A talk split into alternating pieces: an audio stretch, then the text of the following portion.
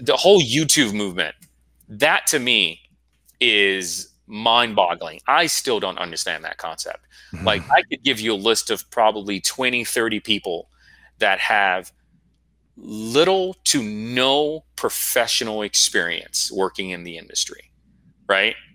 Little to no experience. So they don't even have the studios or the projects to build a foundation on, right?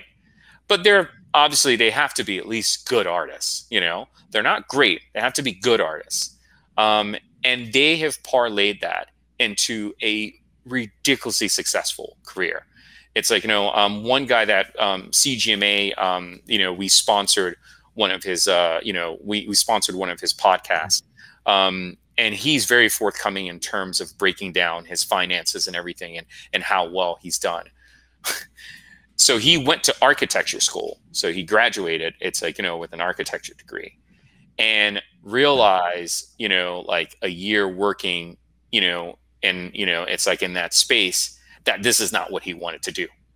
So he took some courses. He took some courses from us, you know, took some courses, you know, here and there, you know, different schools and started building, you know, his, you know, his skill set. It's like, you know, his artistic chops.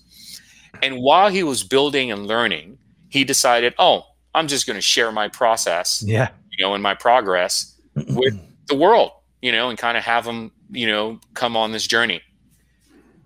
In two years, I kid you not, in two years' time, he's gone from making, you know, like twenty thousand dollars a year, close to nothing, staying with his parents, to now he makes about two hundred fifty thousand dollars in the form of sponsorships and advertisement through YouTube. There you go. And I could give you a list of people within our space that mm. have done that